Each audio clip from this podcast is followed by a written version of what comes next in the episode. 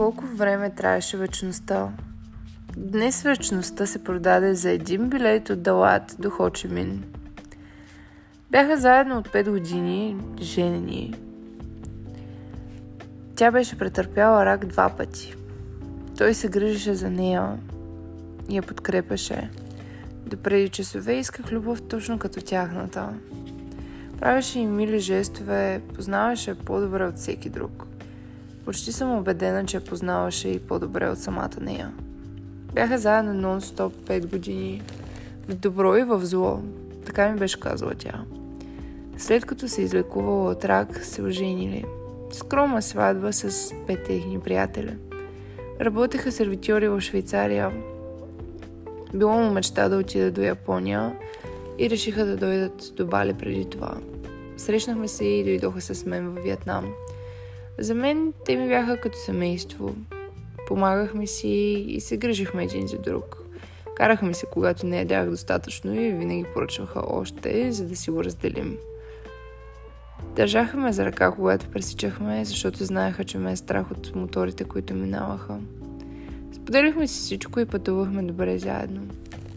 По никакъв начин не ме караха да се чувствам самотна. Знаете тези двойки, които когато си с тях и се чувстваш ужасно, понеже си трето колело, с тях не беше така. Трябваше да се предвижим от Хочемин до Далат и от Далат до Канто.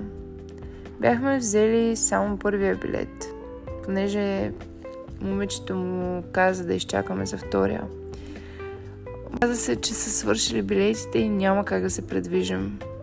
Нормални неща, които се случват докато пътуваме. Но видях как той се ядоса. Може би тя го е правила и преди. Не знам. Реших да не се меся. Не беше моя работа. Скараха се жестоко. Бяха много ядосани един на друг от нещата, които се казваха. Заради егото си нито единия, нито другия се извиняваше. Дълбаяха още и още. Никога не съм разбирал защо да спечелиш един спор е по-важно от това да загубиш важен за теб човек. След като пристигнахме в Хочемин, си хванахме такси. Той ще да го плати. Нямало да чака. Чакахме таксито 2 часа. Не си казаха нито дума. Помоли ги да изгладим нещата, но не получих отговор от нито една страна. Двамата ми бяха казали, че за 5 години е нормално хората да се карат. Но аз усещах, че това е малко по-сериозно. В еда си се казваха много грозни неща. Говореха на френски и разбирах само част от тях, но тя не беше хубава. Отидох до банката да изтегля пари. Тя дойде с мен, не искаше да стои в неговата компания. Обади се на майка и, и каза, че ще се върне при нея. Не можех да повярвам. Един автобусен билет обърна 5 годишна връзка за секунди. Може би им беше дошло времето, така било писано да стане. По-скоро те го написаха по този начин. Отказаха се един от друг и избраха себе си. В една истинска любов няма място за его. А те го сложиха на пиедестал. Не исках тяхната любов вече. Седях между тях и дори не исках да се опитам да ги сдобря. А и не беше моя работа. Преди съм си патила от такива неща и не исках да го повтарям повече. Пристигнахме в Канто с един билет в повече, нейния за Швейцария. Чудех се, имаха всичко. Защо го попиляваха за пълни глупости? Може би наистина не ценим това, което имаме, докато не ни се отнеме. Сутринта той разбра, че тя заминала. Извини се и осъзна, че наистина ще я загуби. Само това успя да пребори егото му. Бяха решили, че все още се обичат, че има още любов за тях. Не разбирах повечето връзки, може би и заради това не бях в такава. Как превключваха толкова бързо от любов в омраза и обратното? Как такива крайни емоции се сменяха за секунди? Трябваше да се играят игри, трябваше да се правиш на недостъпна, да не се даваш лесно, да изискваш повече. Така ще да те обича. Може би е вярно. Ние хората не обичаме лесни неща. Обичаме да трябва да се борим, защото крайната цел ни дава мотивация. И може би в процеса обичаме. Кой по-малко, кой по-повече. Когато си купи билета, тя му даде причина той да се бори. Вкара му страх, че той ще я загуби. Колко ще продължи любов, която има нужда от причина да съществува. Вървяхме по една улица, той отляво, тя отдясно и аз в средата. Толкова хора биха искали да са на наше място. Но те не бяха щастливи. Пред нас беше тази огромна къща на реката. Природа, спокойствие, красота.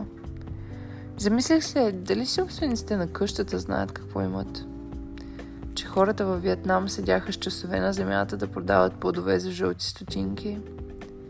Дали се знаваха колко късмет имат. Или може би те бяха нещастни и се караха в тази голяма къща. Аз го осъзнах в този момент. Как няма никакво значение какво притежавам и с кого съм. Важното беше, че съм жива и здрава, че имам семейство и че съм яла днес. Бях благодарна и щастлива. В крайна сметка имаше значение какво мислиш, а не какво имаш. Балиците ме бяха научили, че дори да нямаш нищо, си жив. Дишаш. Това е достатъчно. Нямах нужда от големи апартаменти, скъпи коли, високо заплащане и маркови дрехи. През годините ми е било натяквано, че това трябва да бъде целта в живота ми.